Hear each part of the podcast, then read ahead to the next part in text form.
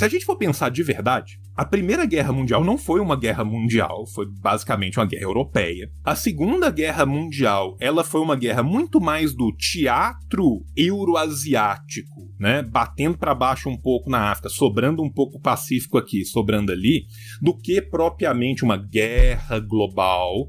E se a gente está pensando em guerra global na terceira e pensando nesse escalonamento de dimensões, a gente está pensando, eu pelo menos quando você me propôs o exercício de pensar numa guerra global, eu estou pensando literalmente de todos contra todos. Sabe, assim, ninguém entra e ninguém sai. Até Vanuatu teve que virar e falar assim, não, eu, Vanuatu, vou peitar a Austrália e é isso aí. Sabe, então assim, se a gente for pensar nesse paradigma de uma guerra global, a gente tem que pensar que a gente tem escalonamento de forças e a gente pode fazer igual o tweet do Casimiro reagindo, né? Tier 1, Tier 2, Tier 3, sim. Tier 4. Né? E, obviamente, à medida que a gente vai baixando esses tiers das potências, mais tradicional vão ficar as guerras. Eu sou o Ivan Mizanzuki, esse é o Conversas Paralelas, e o meu entrevistado de hoje é historiador, podcaster e educador social. Mestre em História Social pela USP e doutorando em História Social da Cultura pela UFMG, é membro do Law Development and Conflict Group da University of Westminster, da Universidade de Westminster. É um dos co-criadores do podcast Revolushow, no qual promete falar com irreverência de socialismo e tudo que é de bom na esquerda. Já no podcast Decréptos, discute cultura pop ao lado de Daniel Bayer e Rafael Mordente. Recentemente lançou de forma independente o livro Fraude, Fome e Fascismo, o mito do genocídio ucraniano de Harvard a Hitler. E indo além aqui da pauta, uma das pessoas mais inteligentes que eu conheço, que fala algumas línguas mortas, e eu tenho grande honra de se chamar de meu amigo, João Carvalho. Seja bem-vindo a Conversas Paralelas. Oi, Ivan, eu já entro gaguejando e sem nem saber o que dizer, não faço jus às maravilhosas palavras que você diz de mim. Te falo que a honra é toda minha, né? Eu tive o prazer de, junto com você, imortalizar um momento da internet brasileira que a gente virou um meme, né, por causa da fala nossa lá na PUC. Fala sua, eu tava lá, inclusive, se alguém ver tudo vai dizer que eu tava absolutamente errado e hoje admito o erro, assim. Te disseram que você é o melhor ator coadjuvante, sacou? Que você ganhou o prêmio de melhor ator coadjuvante. Mas falando sério, assim, pra mim é uma honra incomensurável, né? A gente já participou junto de tantos milhões de podcasts, eu acho que a gente fez mais de 40 anticasts junto. Muito provável. Né? E tinha um bom tempo que a gente já não gravava e eu fiquei super feliz com o convite e a honra é toda minha. Obrigado por me receber aqui. Imagina, a honra é toda minha, ainda mais assim, matar saudades de gravar com você e é curioso, né, o ouvinte vai estar ouvindo isso sei lá quando, mas esse programa aqui está sendo gravado no dia seguinte ao que eu gravei com o Carapanã, então as vozes são muito parecidas e vai ter aquela galera que assim, espero, ressuscite a teoria da conspiração que você e ele são a mesma pessoa, mas tem anticast que os dois participam juntos, inclusive falam ao mesmo tempo e não foi truque de edição. Não, a voz dele é mais grave que a minha, cara. As pessoas não se percebem disso, mas é. E é muito irônico isso, cara, porque, assim, isso é uma coisa que nos perseguiu durante um bom tempo, assim. Então, assim, eu fico muito feliz que ele gravou vários outros podcasts nos mesmos momentos que eu tava gravando os podcasts. As pessoas falam assim, como que eles estão gravando ao vivo ao mesmo tempo? Porque a gente não é a mesma pessoa. Então, assim, isso facilitou um pouco a nossa vida. É isso, mas deveria ser criado um clube, assim, né, de esquerdalhas que tem voz parecida e um alto nível de conhecimento. Então, assim, daí tem dois membros, você e o Carapanã.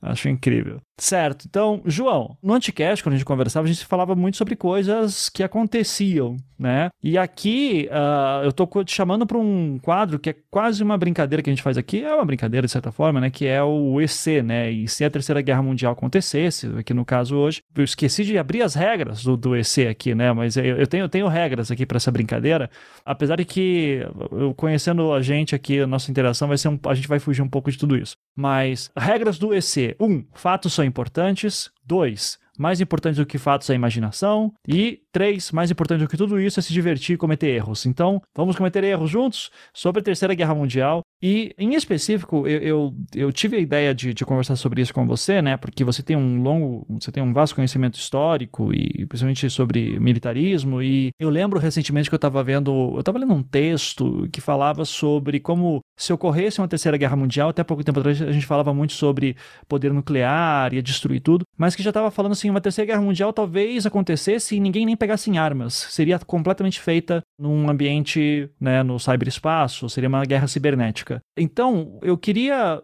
saber de você, de cara, assim, se isso faz algum sentido, né, se a forma como a gente tem de guerras realmente ela muda agora que a gente está criando, né, vem aí o meme pronto, né, do Zuckerberg fazendo o metaverso, né, então, o metaverso... Então... Se você morre no metaverso, você morre na vida real. Na vida real também, olha que legal. Então, eu queria saber como é que você vislumbra, assim, claro, né, tem toda a discussão se ocorreria uma terceira guerra mundial e tal, mas, ocorrendo, seria feita mais nesse espaço cibernético ou não? Existiria também conflito armado, ou conflito armado já é uma coisa assim que acontece só em país pobre, com outras potências invadindo e colonizando? Então, Ivan, desde o momento que você me chamou e que você deu a ideia do tema, eu comecei a elocubrar loucamente sobre isso e pensar várias coisas. E, assim, é muito irônico que a teoria que vai me basear neste episódio não é nenhum autor famoso das ciências humanas, é um autor famoso dos RPGs, Steve Jackson. Eu vou me basear em GURPS para fazer esse episódio. Maravilhoso. Por quê? Porque se tem uma lição que eu aprendi com GURPS e que o estudo da história mostra que aquilo é muito mais real do que a gente gostaria que fosse, é que o nível tecnológico militar de uma civilização é mais avançado do que o nível tecnológico civil da mesma civilização. Deixa eu dar um exemplo que é muito claro e muito patente. Micro-ondas. Todo mundo hoje em dia tem um micro-ondas em casa. Os micro-ondas começaram a se espalhar pelas casas, principalmente, né, dos países capitalistas centrais no final da década de 70, começo da década de 80 e posteriormente nos anos 90 e depois 2000 pela casa dos países periféricos. Mas hoje nós estamos em 2020. Micro-ondas é a coisa mais comum e diuturna do planeta. A gente pode estabelecer os anos 2000 como um ano que, de fato, o micro-ondas estava em quase todos os lugares daquilo que a civilização ocidental considera um lar de nível tecnológico padrão do que se espera da civilização ocidental. Não vou entrar em mérito do conceito de civilização ocidental, se está certo, se está errado, divisão de pobreza, não vou entrar no mérito disso, só para a gente ter um paralelo. O micro-ondas foi descoberto no início do século XX, né? E foi uma descoberta... Foi inventado, né? Foi inventado. Assim, que descoberto é alguém levantou uma pedra, tinha um micro-ondas. Não, ninguém levantou uma pedra, tinha um micro-ondas. Mas assim, se aperceberam que as ondas geradas daquela forma eram capazes de mudar a estrutura molecular e provocar calor e cozinhar as coisas e tal, tal, tal. Lá no início do século XX, em algum momento ali, entre 1910 e 1920, eu não lembro o ano certinho disso. Mas a verdade é que isso foi uma descoberta lá do começo do século que vai ser popularizada para a população civil no final do século, na virada do século. Se a gente pensa o que foram lá os primórdios da ARPANET, da internet e tudo mais, a gente também volta lá atrás para ter uma popularização de uso civil cá na frente.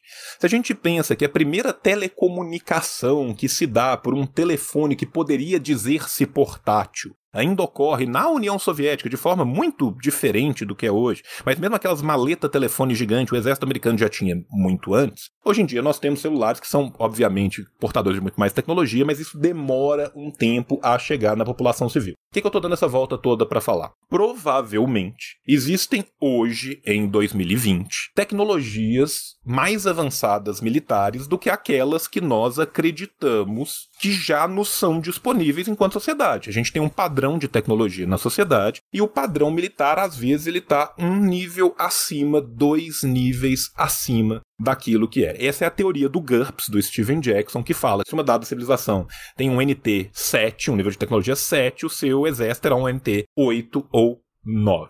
Por que eu tô falando que eu acho que isso é importante? Por quê? Porque muitas vezes a gente sai do RPG para a ficção científica. E muitas coisas que às vezes a gente vê acontecerem na ficção científica do pretérito se tornam a ciência o diuturno do presente quando do futuro. Ou seja, aquilo que a gente via nas revistinhas do Flash Gordon lá atrás acabou acontecendo parte dessas coisas na sociedade civil.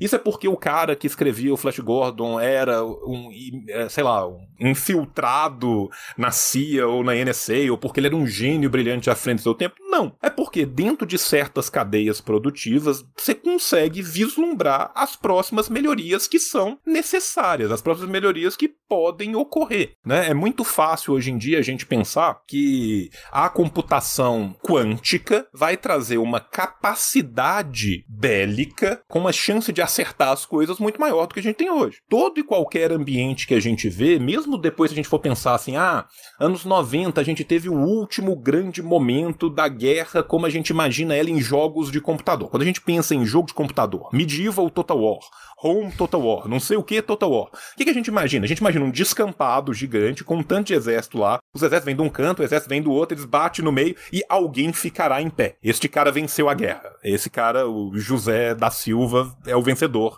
da batalha entre Cartago e Roma, né? Esse tipo de batalha a gente já viu que ele se tornou cada vez menos eficaz. Quando a gente volta ali atrás, na invasão do Kuwait, por exemplo, a gente vê aquele grande exército vindo e as bombas pululando de tudo quanto é canto, enquanto os repórteres americanos estão tirando fotinho de um hotel onde eles já foram designados para ficar, porque aquilo era uma demonstração de força, a gente vê que houve algum ganho. Entre mentes, da mesma forma, a gente percebe que a guerra citadina, a guerra urbana, ela ainda se mantém de uma forma muito análoga ao que foi a guerra urbana, por exemplo, na Segunda Guerra Mundial, a grande guerra patriótica dos soviéticos.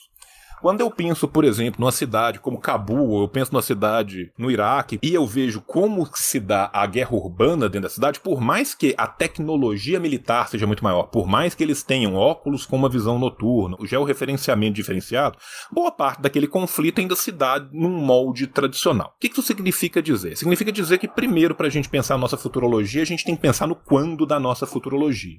É muito diferente a gente pensar se essa guerra for deflagrada hoje, agora, neste segundo em que a gente está gravando esse podcast, ou se essa guerra vai ser deflagrada daqui a 10 anos, daqui a 20 anos, daqui a 30 anos, daqui a 50 anos. Quanto mais pra frente a gente jogar, mais ficção científica vai ser as nossas apostas e menos nós vamos nos basear naquilo que a gente tem hoje. Mesmo se a gente jogar a guerra pra hoje, as nossas apostas têm que ser pra manter essa coesão de lógica do que foram os implementos de guerra demonstrados em relação às sociedades que viviam aqueles momentos, pra gente entender como é que vai ser a guerra futura. É óbvio que se eu pensar na Europa em 1910 e a tecnologia diária das pessoas na Europa em 1910 e o que foi a Primeira Guerra Mundial, o nível de tecnologia mostrado na Primeira Guerra Mundial é maior. Aquela coisa, o povo fala assim, houveram diversos inventos durante a guerra. Não, os inventos aconteceram ao longo do período que antecedeu a guerra e foram utilizados abertamente na guerra. Também, hoje em dia, vai ter a mesma coisa. Aí, a gente começa com os dados. Você falou, fatos são importantes.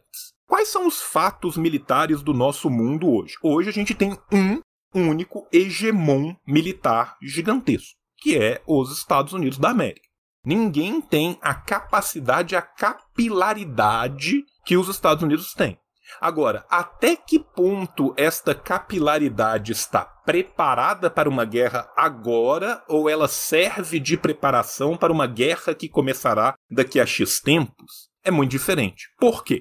Imaginando o seguinte, a gente teve uma enorme corrida armamentista, principalmente no final da década de 50, 60, 70, 80, ela já começa a dar uma arrefecida, porque já dava pra ver que as coisas dos russos, às vezes, parecia muito com papel machê, talvez seja papel machê.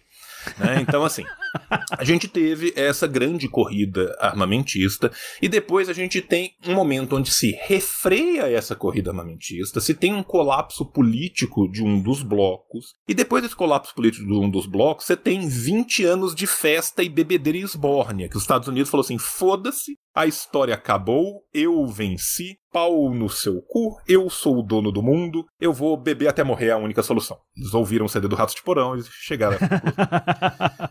Nesse momento, né, por mais que a gente tenha desenvolvimentos e por mais que a indústria bélica americana nunca parou de se desenvolver, nem poderia, porque o aparato bélico industrial norte-americano é responsável por boa parte da economia estadunidense, a economia estadunidense não se mantém, é um gigante de pé de barros, né? Assim, ela precisa de guerras constantes. Essas guerras constantes foram muitas vezes guerras de proxies, ou seja, eram guerras por procuração, de terceiros lutando, eram guerras em ambientes em que os próprios inimigos que eram escolhidos a dedos para se tornar os inimigos eram os mais paupérrimos possíveis, você não precisava de ter nenhuma demonstração absurda de tecnologia. Não houve a necessidade, por exemplo, de uma Segunda Guerra Mundial de falar assim, não, eu vou jogar uma bomba atômica ali e vou assassinar meio milhão de pessoas, só para mostrar pra galera o tamanho do pau que eu estou pondo em cima da mesa. A gente não teve isso depois. O que isso nos leva a crer? Isso nos leva a crer que, de um lado, a gente tem uma necessidade de aumento dessa tecnologia que levaria essa indústria que precisa de dinheiro, e aí é o capitalismo querendo lucro, lucro, lucro, a de fato criar instrumentos melhores, tanto de ataque quanto de defesa, com ênfase muito mais no ataque do que de defesa, porque num mundo onde você não precisa de defesa, é muito mais fácil vender o ataque. É muito mais fácil eu vender uma nova ogiva, uma nova tecnologia de lançamento, uma nova tecnologia de georreferenciamento, do que eu vender uma nova bateria antiaérea hoje. Por que os Estados Unidos vai colocar baterias antiaéreas ainda mais absurdas? Vai colocar à medida que seus inimigos, em tese, produzam armamentos que sejam tão melhores assim. O que eu quero dizer com isso tudo? Primeira coisa da guerra que a gente tem que entender é de que lado que saiu o primeiro tiro. Talvez o elemento surpresa, por incrível que o pareça, ainda seja tão importante assim. Vamos imaginar uma situação muito louca, onde os Estados Unidos não sejam o primeiro a atirar. Normalmente são, a lógica nos diz que serão, né? Assim, eu gosto de fazer a comparação. Quantas pessoas a Coreia do Norte entrou em guerra depois que teve o armistício da Coreia? E quantas pessoas os Estados Unidos entrou em guerra depois do armistício da Coreia? Acho que um entrou em 0 e o outro entrou em 70. Então a tendência de eu acreditar que o cara que entrou em 70 vai entrar no 71...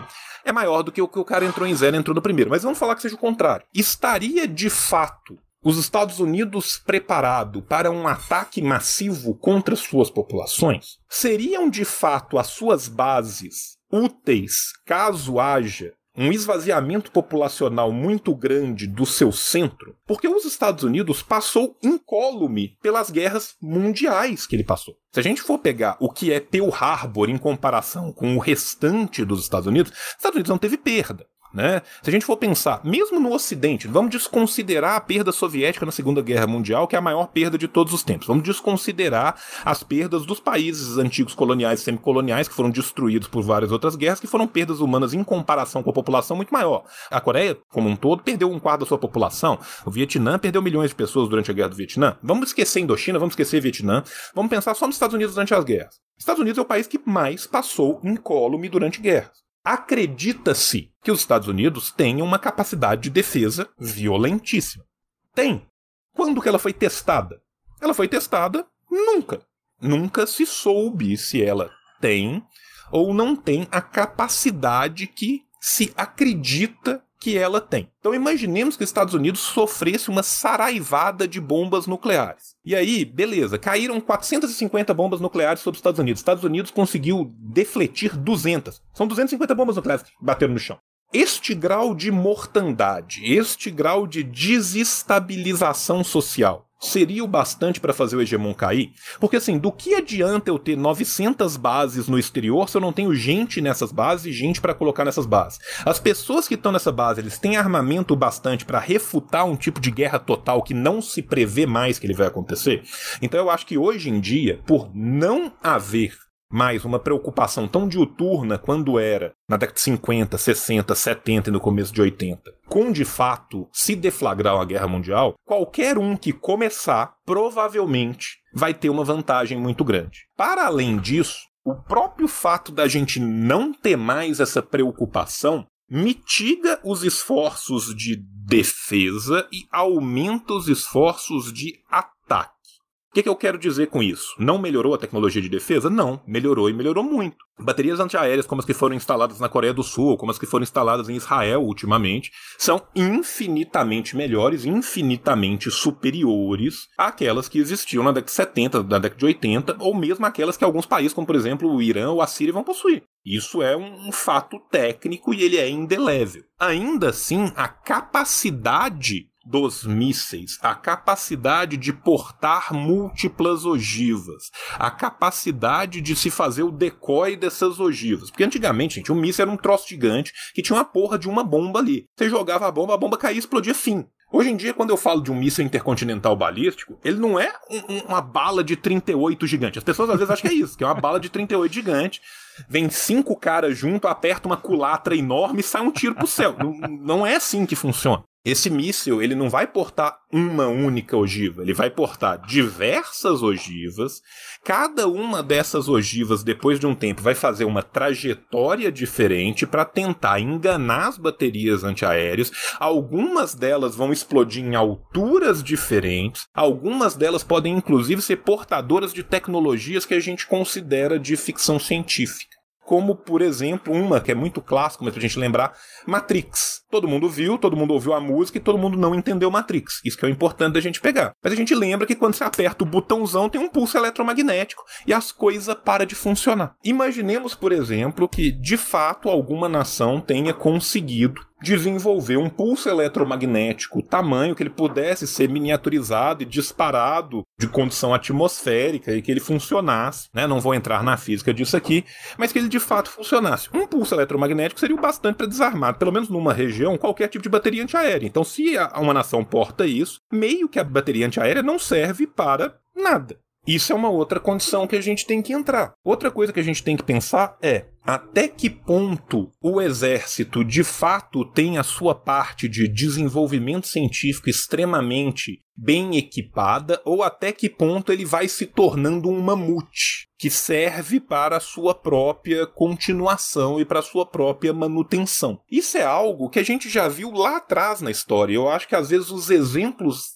da história no passado são muito indicativos do que serão os exemplos da história no futuro. Vou me permitir voltar agora lá atrás, na virada do século XVIII para o XIX. A Rússia, na Europa, era um país gigantesco, com uma massa populacional gigantesca, o que significa que ela tinha um exército permanente muito grande. O exército russo, czarista, ele era um exército numeroso. Ele não era um exército bem equipado, ele não era um exército bem treinado. Exércitos muito menores foram capazes de dar um pau no exército russo quando o exército russo saía de suas condições climáticas. O exército russo era igual à seleção da Bolívia na eliminatória. Quando você sobe em La Paz, todo mundo perde. Quando ela desce para jogar, as coisas não acontecem da mesma forma. Nesse sentido, se a gente tiver alguma nação que tenha, por exemplo, uma economia centralizada e, portanto, uma alocação de recursos mais inteligentes do que o Deus dará do mercado e a sanha de lucro de quem está vendendo, pode ser muito bem que gente com exércitos menores consiga fazer coisas muito maiores. Vietnã está aí mandando um alô para todas as pessoas que tentaram entrar no Vietnã. Então, assim, existem esses diversos fatores que a gente tem que ponderar. Porém, se não observar, a gente tem que ponderar também o diametralmente oposto. Imaginemos que os Estados Unidos deu o primeiro tiro. Se os Estados Unidos dá o primeiro tiro nesta posição de hegemon militar, eu vou pressupor que os Estados Unidos não foi burro o bastante de simplesmente jogar uma bomba a esmo antes de mover as suas pecinhas no seu tabuleiro de war. Caso essas pecinhas tenham sido movidas previamente, aí sim a gente está falando de alguém que tem uma capacidade militar muito maior do que o que mostra ser os outros somados. E tem um outro detalhe, que quando você soma os outros, 95% dos outros são seus sabujos. São pessoas que vão defendê-lo. Então não adianta o mundo inteiro a gente fazer a conta e falar assim, não, mas eu fiz a conta aqui e somando todos os exércitos do mundo contra os Estados Unidos, dá 40-60 para os Estados Unidos. Tá, só que aí quem que é o segundo maior exército? A China. E o terceiro a Inglaterra. E o quarto a França. E o quinto a Alemanha. E aí a gente já sabe de que lado que cada um vai entrar buscando as suas migalhas. Então assim, toda essa futurologia louca que a gente tá fazendo aqui, ela depende de uma geopolítica atual e de uma geopolítica futura. E aí que eu entro com o ponto de e se a guerra for depois? Quanto depois fosse uma terceira guerra mundial, pior será ou seria para os Estados Unidos. E por quê? Os Estados Unidos vem perdendo, dia sim e dia também, a sua dianteira financeira, econômica, como potência global. Que os Estados Unidos será suplantado pela China no que tange ao campo financeiro, econômico, a gente sabe que não é uma questão de se, é uma questão de quando, e esse quando vem se aproximando a cada dia, e agora cada dia mais. Provavelmente até o final dessa década, a China já terá uma economia mais pujante que a dos Estados Unidos. A economia chinesa vem crescendo também seus investimentos militares e vem começando a colocar as suas manguinhas de fora. A China hoje em dia já tem, por exemplo, uma base no chifre da África, né? A China não tinha até muito pouco tempo atrás. A China vem investindo uma quantidade cada vez maior no seu exército. É muito irônico que, por exemplo, a quantidade que a China investe no seu exército em valores absolutos é 130% do que o Reino Unido investe nos seus exércitos. E as pessoas falam assim, oh, absurdo, a China está investindo mais que o Reino Unido nos seus exércitos. A China tem 26 vezes a população do Reino Unido e investe 1,3% a mais. Quando a gente pensa nisso, quem devia estar nas ruas tacando fogo na coroa são os pobres do Reino Unido. Mas não vamos entrar nesse mérito. A verdade é que, quanto mais tempo passar, junto com esse domínio do campo financeiro, a gente tem um outro domínio, que muita gente não vê, que é o domínio tecnológico. O que a China fez, por exemplo, no 5G, o que a China vem fazendo na computação quântica, que fica muito claro para a gente ver, o que os takainautas da China estão fazendo, que o programa aeroespacial chinês vem fazendo, reacendendo uma guerra espacial, que a próxima será por Marte, a gente vê quase que reescalonando aquelas tensões que a gente via lá atrás, obviamente. Sobre uma outra égide, a China não se coloca na posição que a União Soviética colocava de baluarte do socialismo mundial. Não ainda, né? Não sabemos se colocará no futuro ou não, hoje não se coloca de forma nenhuma. Mas a verdade é que a gente começa a ver essa escalada de tensões, só que essa escalada de tensões vem acontecendo sob a égide de um fenômeno que é diametralmente oposto. Para os Estados Unidos, escalonar essas tensões com a União Soviética era lindo e maravilhoso porque ele tinha o bolso mais cheio que o da União Soviética. Então, na briga de quem consegue o brinquedo mais caro, ele ganhava antes do bolso dele acabar. As coisas estão se invertendo. A China, hoje em dia, tem uma capacidade maior e tem uma potencialidade de capacidade muito maior. É só a gente pensar que mesmo os Estados Unidos sendo uma nação gigantesca, a China tem 6 vezes a população dos Estados Unidos. Do tipo, se quiserem sair a nado pra bater de braço com os americanos, arrisca a China ganhar ainda só pelo volume. E o pior não é nem isso. O pior é que se eles quiserem ir atravessando uma ponte, dentro de 30 anos eles vão ter. Eles vão de trem. Sim. Porque o hub multimodal de a nova Rota da Seda é exatamente isso, é a nova Rota da Seda. E ela está sendo construída, e ela vem sendo construída rapidamente, ela vem ganhando cada vez mais parceiros. Parceiros quer os Estados Unidos queira, quer não, inclusive parceiros no seu quintal. A América Latina vem se tornando cada vez mais financeiramente e economicamente dependente da China. E esses grandes investimentos de infraestrutura global vão ser feitos pela China. E a gente tem que entender que isso são tecnologias duais. Isso são coisas que podem ser usadas de maneira civil e são coisas que podem ser usadas de maneira militar. Como todo desenvolvimento de tecnologia. Se eu penso que com o 5G eu consigo ter novas cadeias produtivas que são infinitamente milhões de vezes mais econômicas, mais práticas, com a logística muito melhor do que eu tinha antes. E a China já está lançando satélite 6G de teste. A gente está na briga do 5G ainda e a China já está testando 6. Nós estamos falando de um país que lançou um sol artificial. Cara, não fica mais ficção científica do que isso.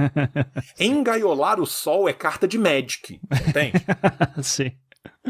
Então, assim, nós estamos falando de um país que tem uma tendência de talvez conseguir fontes de energias mais perenes e renováveis, todas elas podem ser usadas de forma militar, com uma tecnologia computacional que a gente não consegue entender o número, cara. Tecnologia quântica computacional é um bagulho que, assim, a gente é burro demais pra compreender o número. Porque, tipo assim, as coisas são, não é tipo assim, ah, isso é 10 vezes melhor. Não é tipo Pentium, sabe? Você falava assim, Pentium 3, ah, agora tem o Pentium 4. Como é que é a diferença do Pentium 3 pro Pentium 4? Imagina 3 véia batendo bolo. O Pentium 4 são 4 véia batendo bolo. Beleza. Tecnologia quântica, essas paradas de computação quântica, tipo assim, não, isso, esse número é 1 elevado a, 100, a potência 100 mil. Aí você fala assim, beleza, imagina 3 velhas batendo bolo. Agora imagina 32 universos de velhas batendo bolo. Eu não consigo imaginar isso. Mas a verdade é que isso, bem programado, porque até agora a coisa não tem sem ciência, né? A gente espera que ainda não tenha sem ciência, né? Talvez a gente esteja todo sendo dominado.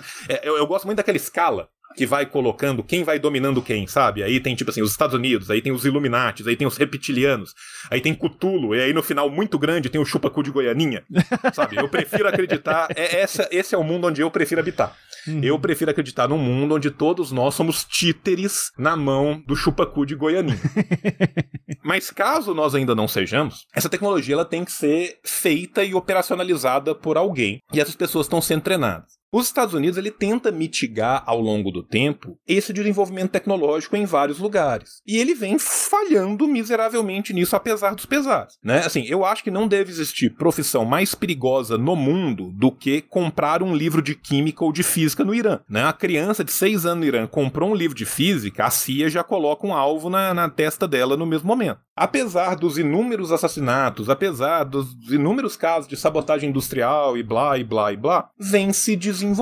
Isso num país que há pouco tempo atrás, devido às sanções, teve um colapso interno do seu sistema bancário e ainda assim consegue desenvolver isso. A Coreia do Norte conseguiu fechar seu ciclo inteiro com as sanções mais brutais que tem no mundo. As únicas sanções do planeta Terra que talvez sejam tão criminosas e brutais como as que são contra a Coreia do Norte são as de Cuba. A Coreia investiu nesse ciclo e ela conseguiu chegar. Quando a gente pensa o que foi a evolução e a revolução do primeiro teste, né, atômico norte-coreano pro Hwasong 16, o intercontinental balístico que foi o último que eles mostraram, e já tem outros Hwasong depois, a gente vê que a Coreia conseguiu sair de eu consigo fazer uma bomba atômica, praticamente um traque de quintal, para eu consigo ter um intercontinental balístico com ogivas miniaturizadas que alcança qualquer canto do mundo. Acredita-se hoje que desse tipo já tem uns 80 ou 100. Bicho, se a Coreia do Norte solta 100 de uma vez contra os Estados Unidos e passa 10... já é o bastante para os Estados Unidos acabar, você entende? Então, assim, a gente às vezes não tem muita noção da capacidade que isso significa. Por que a bomba atômica é a arma do diálogo, né? Porque quando você coloca a bomba atômica na mesa, todo mundo quer conversar. Quer conversar por causa disso. Porque se der ruim, dá ruim demais. Dá um ruim descontrolado. Dá um ruim que é descontrolável também. E nós estamos falando de um país que tem dificuldades financeiras gigantescas, que é todo cerceado e que ainda assim conseguiu. Ou seja, o que isso nos conta em última instância? Que talvez os serviços de inteligência e de contra-inteligência estadunidense não sejam tão bons assim. Se deu certo para um é porque deu errado para outro. Nesse ponto aqui a gente pode se permitir ser maniqueísta. Então a gente tem essas construções também. Para além disso, a gente tem diversos ódios regionais loucos que uma guerra mundial ia ser um momento da alegria, né? Se a gente for pensar o que é a relação tensa, ainda mais a relação tensa nuclear de Paquistão e Índia. Se a gente for pensar o que é a fronteira Índia-China, né? A Índia é cada vez mais fascistizada, né? Sobre a égide de um brahmanismo hindutva cada vez mais abertamente facho, se aliando muito abertamente com posições brutalmente reacionários dos Estados Unidos, tendo a oportunidade de bombardear o Paquistão e talvez mandar uma lá na fronteira para os caras ficarem espertos. Aconteceria. Se Israel já vem conduzindo um genocídio dia sim, dia não dos povos da Palestina a esse tempo todo, se alguém virar e falar assim, gente, é free for all, hoje ninguém é de ninguém, quem derrubar morreu. Os caras vão passar o trator. Então, assim, a gente tem que pensar essas diversas condições, assim, mas eu acho que, assim, como regras básicas, a gente pode pensar que quanto mais o tempo passa, maior vai ser o gap tecnológico. O gap tecnológico é muito difícil de você recuperar. Por quê? Porque são sistemas que organizam essa produção de saber. O cheque dos Estados Unidos não compra a planificação de uma China. Por mais que os Estados Unidos tenham um cheque gigantesco, esse cheque gigantesco vem comprando cérebros no mundo inteiro desde sempre, né? Vamos lembrar aqui que o projeto Manhattan não aconteceria sem os nazistas, gente. Né? Se existem bombas atômicas nesse mundo, agradeçam aos nazistas. Eles tiveram muito a ver com isso. E agradeçam também aos Estados Unidos, que salvou esses nazistas para que eles pudessem nazistar do lado de lá enquanto fizessem bombas. Da mesma forma, a fuga de cérebros de todo mundo para onde tem o dinheiro vem acontecendo. Só que o que a China tem que o resto do mundo não tem? A China tem 1/7 da população mundial. Uma de cada 7 pessoas é chinesa. E a diferença é que 99% delas vivem na China. Mas tudo bem, são chineses. Eles têm um planejamento. Planejamento no ponto, gente, de cercear e de tolher certas liberdades pessoais em nome desse planejamento. Se a China estiver precisando de tradutores de português, ela vai chegar na escola de segundo grau e vai virar assim, quem aí quer virar tradutor de português? Tá com a faculdade garantida. O cara vai falar assim, pô, eu quero. E ela vai conseguir vários.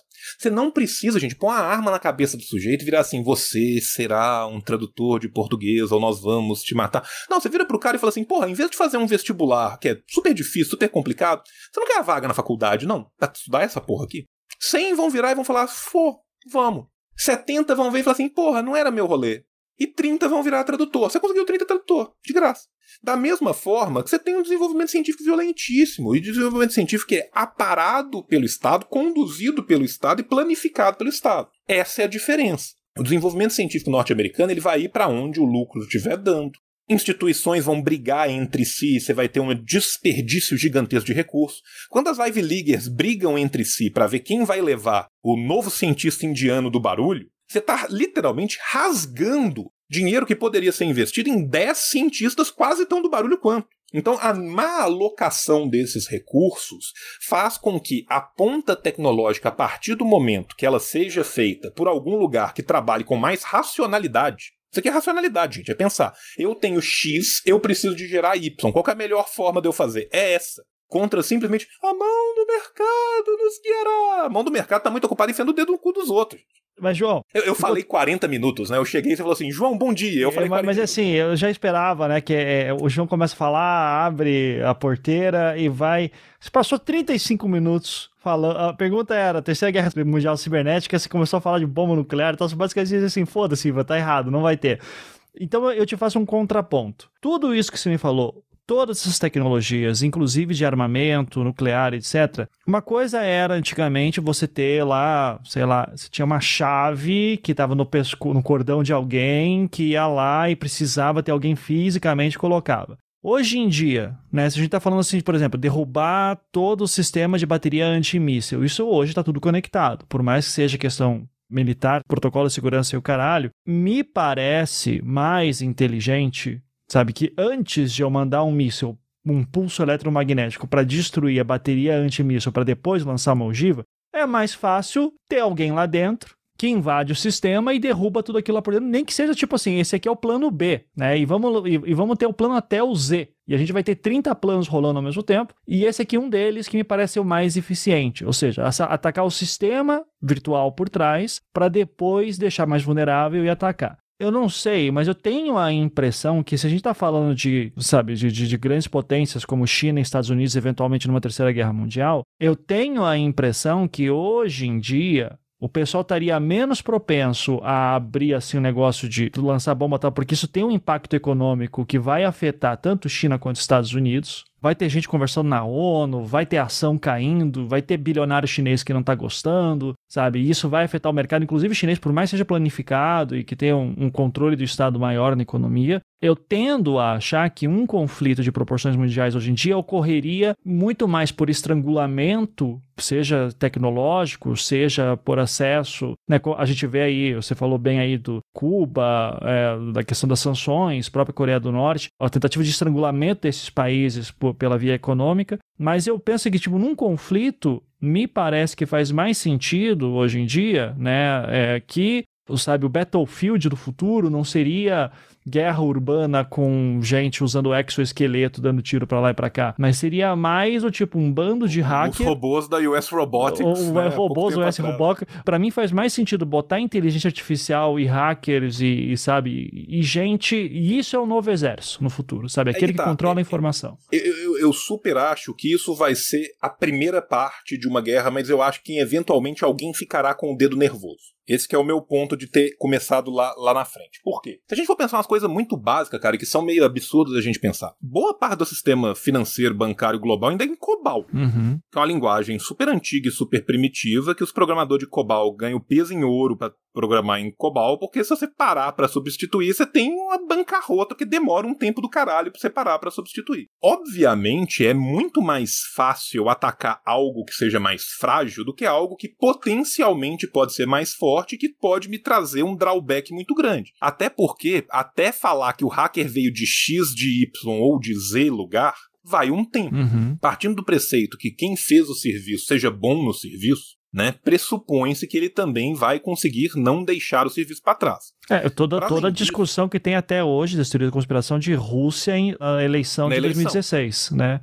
Sim, quem que vazou os e-mails, quem que afetou o sistema, se afetaram o sistema ou não. Tá até hoje gente discutindo, a MSNBC lá, assim, todo mundo com o seu chapéu de alumínio. O que eu gosto mais dessas de chapéu de alumínio é a ideia de que o Bitcoin é da Coreia do Norte, a Coreia do Norte manipula os Bitcoins e essas coisas no mundo para poder ganhar dinheiro por fora. Sim. Essa eu acho a melhor de todas, e eu espero sinceramente que seja, sabe? Eu espero que, tipo assim, que em algum lugar da Coreia do Norte, na frente de um único computador muito grande, com uma tela dos anos 80 de 4 cores só, sim, esteja sentado o chupacu de Goianinha programando todo o Bitcoin do planeta.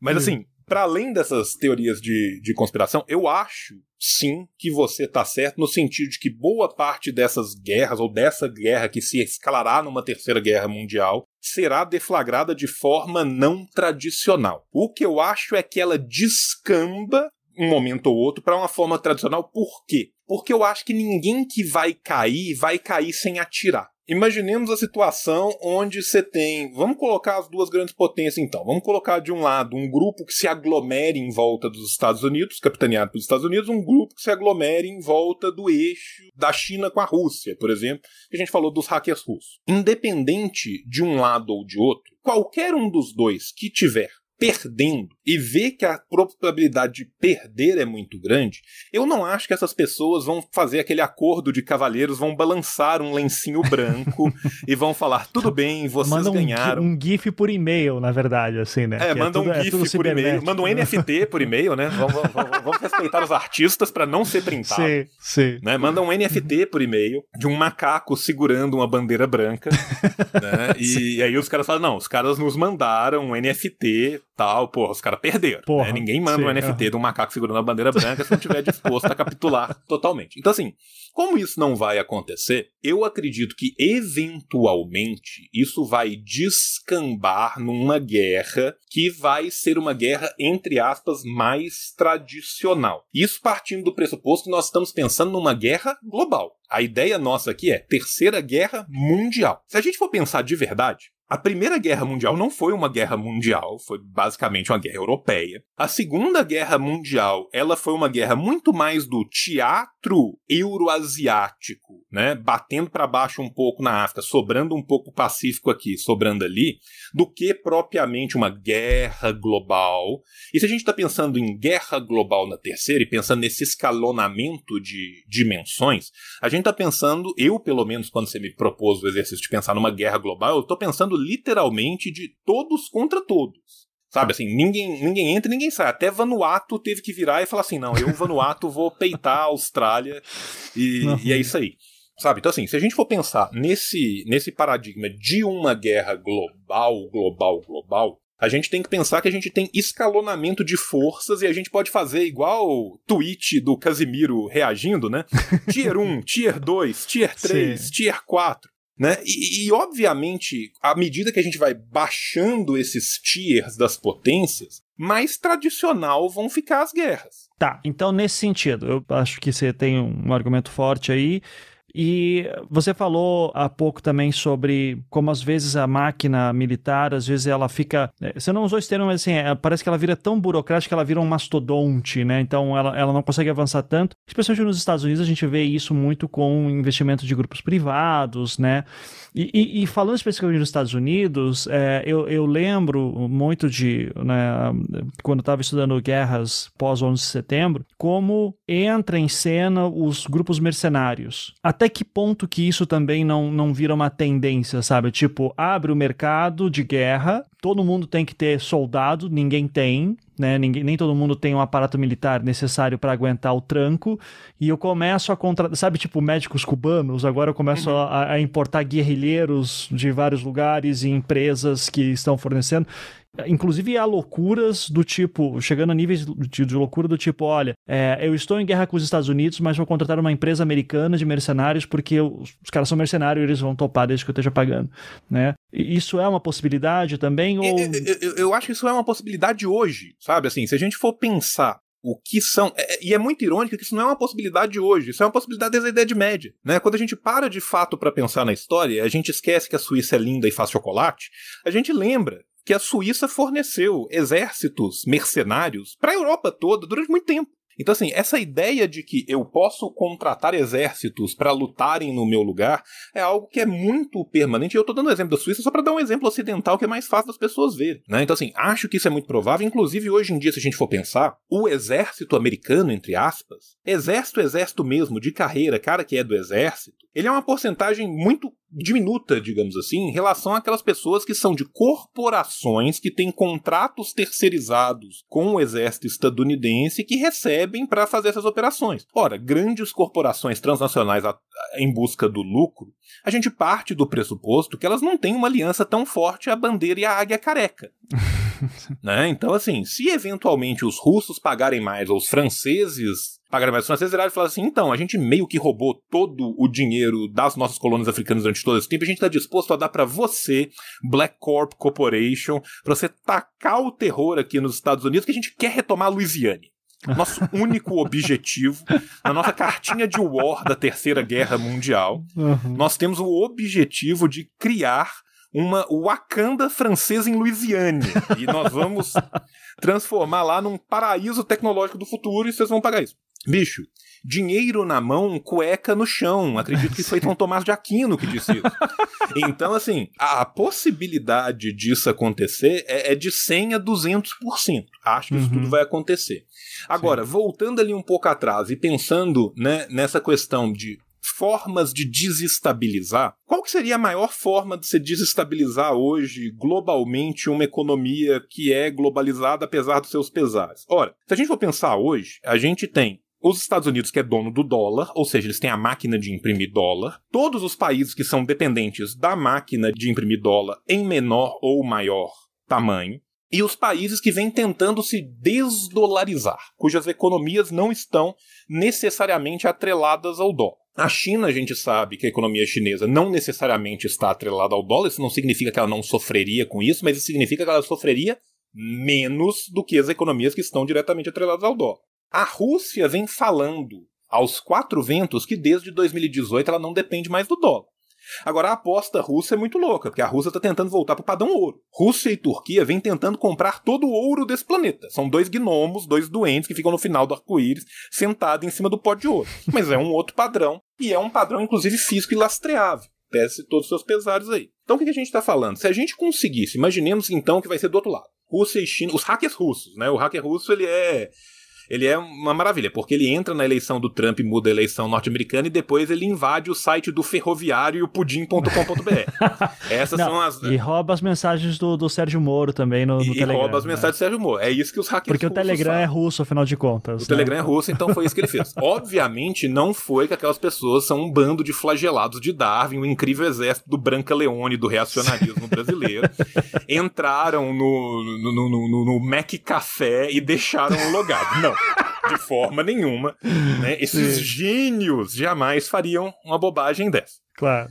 Esclarecido esse ponto, que é muito importante, né? A gente volta ali para isso. Imaginemos que de fato houvesse um destrambelhamento brutal do mercado global. Cara, há pouco tempo atrás a gente teve um momento que o estagiário puxou a tomada errada na casa do Marquinhos e o Facebook caiu. Sim. 6 horas do Facebook tendo caído foi o bastante para o valor da empresa perder bilhões de dólares.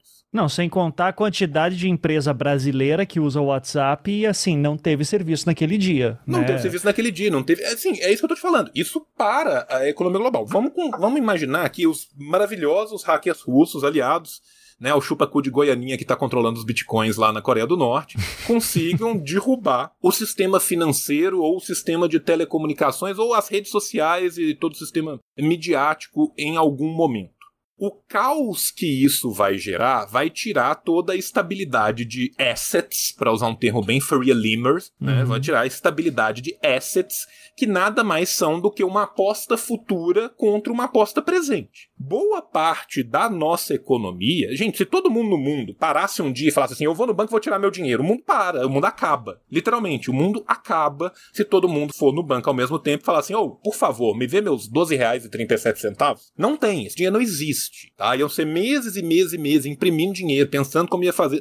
Isso acaba com a economia global. A economia, ela é uma elucubração em cima de outras elucubrações. As pessoas têm uma tendência a naturalizar o dinheiro, que é super engraçada, né? Porque parece que o dinheiro nasceu de uma árvore, né? Então, um belo dia, Melquisedeque, em 2 Reis, achou a árvore do dinheiro e começaram as trocas financeiras no planeta. Né? Então, assim, imaginemos que se tenha uma instabilidade brutal, total e irrestrita e não consertável. A gente ficaria às cegas. Se alguém conseguisse, por exemplo, sei lá, vamos falar que tenha uma forma de ter comunicação entre as redes de satélite. Com certeza tem, porque elas precisam de manter posicionamento, elas precisam de comunicar uma com as outras. Vamos falar que um cara derrube todos os satélites. Não tem mais transmissão de satélite, não tem mais... Acabou a internet, acabou tudo, tá os negócios local sobrar. bicho, a gente não vai saber o que vai acontecer na cidade do lado, sabe? Assim, quem tiver em Curitiba não saberá, a não ser por um tio muito gentil, que gosta muito de andar de bicicleta, o que aconteceu em Pato Branco. Pato Branco é longe também, né? Mas assim, São José dos Pinhais aqui do lado. Vai, sim, pronto. Do lado, sabe? Assim, mas o que eu tô falando é isso, dentro do seu próprio estado, vamos pensar a menor unidade assim possível, duas cidades muitas vezes não vão saber o que tá acontecendo entre elas, quanto mais as nações entre si. Obviamente, este primeiro movimento que causaria um grande caos e um grande cataclisma tem muito mais chance de ser refreado em algo que tenha uma estrutura interna capaz de se livrar disso. Quem ataca essa rede, que entre aspas é uma rede compartilhada e global, se ele tem por trás uma rede interna nacional protegida que ele consiga, ele está anos-luz na frente. Ele literalmente continua vivendo em 2020 enquanto o resto da humanidade voltou para 1800. 2021, tá, João? 2021. Você, já é a segunda vez que fala 2020, eu sei que a pandemia acabou com a nossa noção de tempo também, mas enfim. Então, assim, o que eu acho é que este primeiro momento de deflagração de uma guerra, ele provavelmente seria e será um momento não tradicional e provavelmente não, entre aspas, bélico. Milhões de pessoas vão morrer por causa disso. Gente, se a gente pensar que se os sistemas pararem de funcionar, talvez sistemas integrados de hospital, sistema de logística que leva oxigênio pra gente doente, tem milhões de pessoas que vão morrer por causa disso. Sistema de aquecimento, 200 coisas diferentes que a gente nem pensa, às vezes, a importância do grid elétrico para a manutenção das condições mais básicas da vida moderna. Só que este é um primeiro momento. Vamos falar que alguém consegue sair correndo, os eletricistas juntam a mão, cada um morde a ponta de um fio e todos eles morrem e a luz volta. Na hora que a luz voltar e alguém conseguir ver, olha, foi fulano, olha, foi ciclano, se esse ciclano ou se esse fulano não concatenar este primeiro ataque não convencional com um segundo ataque convencional que destrua a possibilidade de um contra-ataque, eu acho que o contra-ataque é inexorável. E aí, na hora que começa o primeiro contra-ataque, é aquela coisa, na hora que deu a primeira merda, dá todas. Porque é aquela coisa, a gente vive num planeta que, apesar da gente não se dar muito conta disso e as coisas não serem tão abertas assim, tem muita arminha apontada para muita cabeça. Se uma dispara, a tendência das outras dispararem vai ser muito grande. Então, nesse sentido, eu acho que o seu argumento de como a guerra começará a estar certo de cima e embaixo, mas eu acho que ele inexoravelmente leva a esse outro. Porque até no momento na história, a gente nunca teve nenhum império que bateu de frente com outro e que caiu pacificamente de boa, ou que no meio da guerra virou e falou assim, não, melhor dar as mãos e cantar até três e tal. E isso não tem uma tendência de acontecer. Aí, nesse sentido, eu acho que o pau canta de outra forma. Tanto que eu acho que se, de fato, alguém for deflagrar essa guerra, ele tem que fazer um seguido do outro. A partir do momento que ele faça esse ataque não convencional, que não tenha tanto gasto, não tenha tanto perigo de ser descoberto, não cause vidas e não cause prejuízos financeiros muito grandes, aí, meu amigo, o Texas Hold'em já foi para outro nível. Você chegou no River com todo mundo com possibilidade. Você tem que dar all-in, sabe? Então, assim, eu acho que se você fez esse primeiro ataque, você tem que estar disposto a arcar com as consequências do que você fez. E a consequência é um ataque total, um ataque final. Então, João, nós temos mais uns 4 minutinhos, porque aqui é Conversa Paralela na Anticast de 3 horas. Esse tempo acabou, tá? Então, nesses últimos 4 minutos, eu acho que a pergunta que eu te jogaria, eu queria saber a tua visão disso, é qual seria a motivação para chegar nesse ponto? Hoje, analisando para hoje, não, a gente não vai conseguir pensar daqui a 50 anos que sabe Deus onde estaremos. Sei lá, com o Bolsonaro imperador do Brasil em 2050, né? Então... Cyber Bolsonaro, né? Que até lá ele já... com seu exército de zumbis. Qual seria o evento hoje que a gente tem possibilidade para ter grandes nações, ou até assim, numa questão de dominó, acontece isso, depois isso, depois isso. Eu sei que você é um cara desesperado, então você com certeza já passou algumas noites em claro sofrendo com essa possibilidade. Então qual que é a sequência de eventos que você vislumbra que levaria a esse ponto? Cara, um dos melhores ditados que eu aprendi na vida, eu aprendi com a minha avó, que é: se você ouvir cascos, pense em jumentos e não em unicórnios. Né? Então, assim, a tendência da merda acontecer por causa de uma bobagem, ela é sempre grande. A gente tem, ao longo da história, diversos momentos anedóticos, que hoje em dia viraram momentos anedóticos, de momentos em que quase, durante a Guerra Fria, alguém apertou o botão por um vacilo. Por exemplo, já teve um submarino russo que deu um pau no programa de leitura do sonar, e o sonar leu que tinha 2 bombas atômicas chegando em Moscou. E aí tinha 3 caras lá e viraram e falaram assim, e aí? A gente atira de volta, sim ou não? É um erro do sonar ou não? Se for um erro, em 20 minutos vai acontecer nada. Se estiver errado, todos nós morreremos. O cara falou assim, eu acho que é um erro. E nós estamos todos aqui contando essa história. Então, assim, primeira possibilidade que eu acho que a gente tem que trabalhar, e eu acho que ela é real, oficial, é a possibilidade do erro. Sabe, assim, alguém teve uma leitura errada, uma máquina foi mal programada, alguém teve um negócio que ia fazer um teste, deu errado e bum, e catapimba. Essa é uma possibilidade. A gente só vê notícias de explodiu, a gente nem fica acompanhando os 20 minutos de tensão. Não entende bem porquê, e os nossos netos, enquanto estão vivendo numa planície contaminada por armas atômicas, com seus 5 olhos lerão os documentos e verão que algo de muito errado aconteceu. Essa é uma possibilidade. A segunda possibilidade que eu acho hoje mais plausível seria, no caso de uma derrocada muito grande do atual hegemon, ele cair atirando e levar consigo quantos ele conseguir. Os Estados Unidos, com sua manifesta doutrina de manifesto, né, de destino manifesto desde sempre, não acho que será um bom perdedor da história. Caso a gente chegue num ponto em que os Estados Unidos esteja vindo cada vez mais a possibilidade cada vez menor de conseguir realavancar a sua liderança de forma não bélica, eu acho que a forma bélica seria, sim, considerada. Isso depende muito de quem estará no poder e do que vai trigar isso. A gente tem que lembrar, por exemplo, que a economia estadunidense já é uma das 10 economias do mundo com maior endividamento interno. Ela só não é perseguida pelo FMI porque ela é dona do FMI. E nesse ponto, eu lembro uma vez, acho que foi o Felipe Figueiredo falando, que quando a gente olha para a Segunda Guerra Mundial, ou até a Primeira Guerra Mundial, daí eu não vou saber os detalhes, mas era alguma coisa assim, que geralmente conflitos mundiais, quando você olha, né, para a parte econômica, geralmente ela ocorre com atores, você olha para os grandes atores e você vê que a economia mundial não está abraçando ainda a moeda daquele grande ator. Então, por exemplo, o dólar ainda não era padrão na época da Primeira e Segunda Guerra Mundial. Ocorrem 2 guerras mundiais e daí o dólar passa a ser. E que daí quando a gente olha hoje a China e qual o papel do Yuan, lá, né? Ou renminbi, você pode chamar de... A moeda chinesa, qualquer uma delas, ou até os bitcoins norte-coreanos, sei lá, mas é... Quando você vê que eles ainda não estão influenciando, não tem economias ainda que estão se baseando na moeda chinesa, e você vê a China com muito poder, você vê um desequilíbrio econômico que eventualmente pode levar lá para frente. Então, imaginemos uma situação em que muitas economias passam a, por exemplo, o Brasil, que é uma economia dolarizada, dizer assim, não vamos mais fazer com base no dólar, vamos fazer agora com base no mercado chinês, porque inclusive faz sentido, porque é nosso parceiro comercial, blá blá blá blá.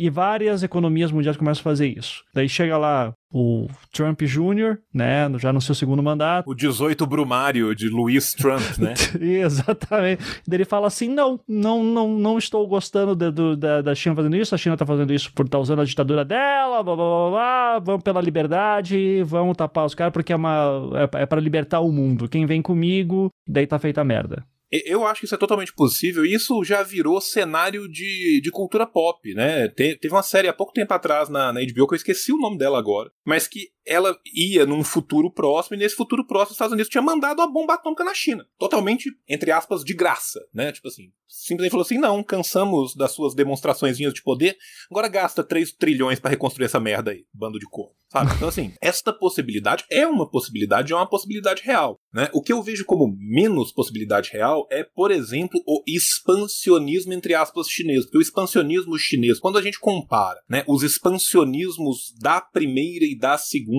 Guerra Mundial e a sua necessidade de território, de territorialidade, é muito diferente do que é o expansionismo chinês comercial, que não precisa necessariamente de se alvorar a ser dono daquele território. Não existe o Lebenshaus chinês. É muito diferente. Então, nesse sentido, eu acho que reacionariamente um Trump Jr. é muito mais possível do que a versão muito louca do Xi, que vai falar assim, porra, agora eu tenho tudo, agora tudo é meu. Sim.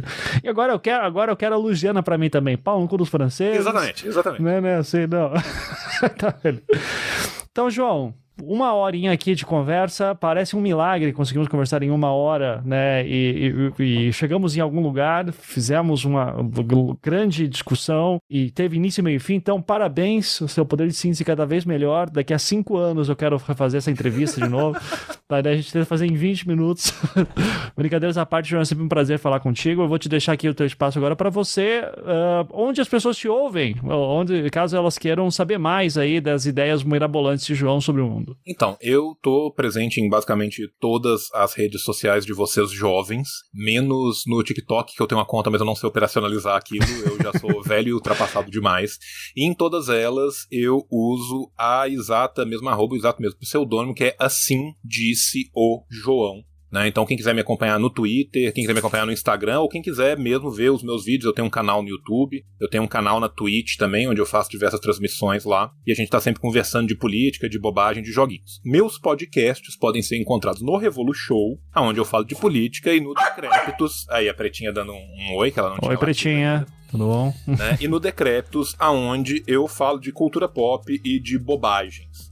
Então, quem quiser me acompanhar lá também pode me acompanhar por meio desses podcasts. Então, perfeito. É isso. Quem quiser, pessoalmente, Assim Disse o João, coletivamente, Decréptos e Revolution. Maravilha. Inclusive, Decréptos, os clássicos Notícias Populares, né? Que vocês leram a saga do Bebê Diabo, né? Que é um dos meus prediletos. Cara, não, bicho, e a gente, aquilo acabou virando spin-off que virou o Vacilo News, que a gente sempre faz com as melhores notícias, que o lado B do nosso... O lado B do nosso jornalismo é muito bom, né? O lado B do nosso jornalismo é o lado A do nosso jornalismo. O lado C, o lado D, o lado E do nosso jornalismo. Sim, nos sim. oferece. Então, esse é prisma excelente. Quântico que é o vinil do jornalismo brasileiro. Excelente. João, muito obrigado e até a próxima. Obrigado, Ivan. Até mais.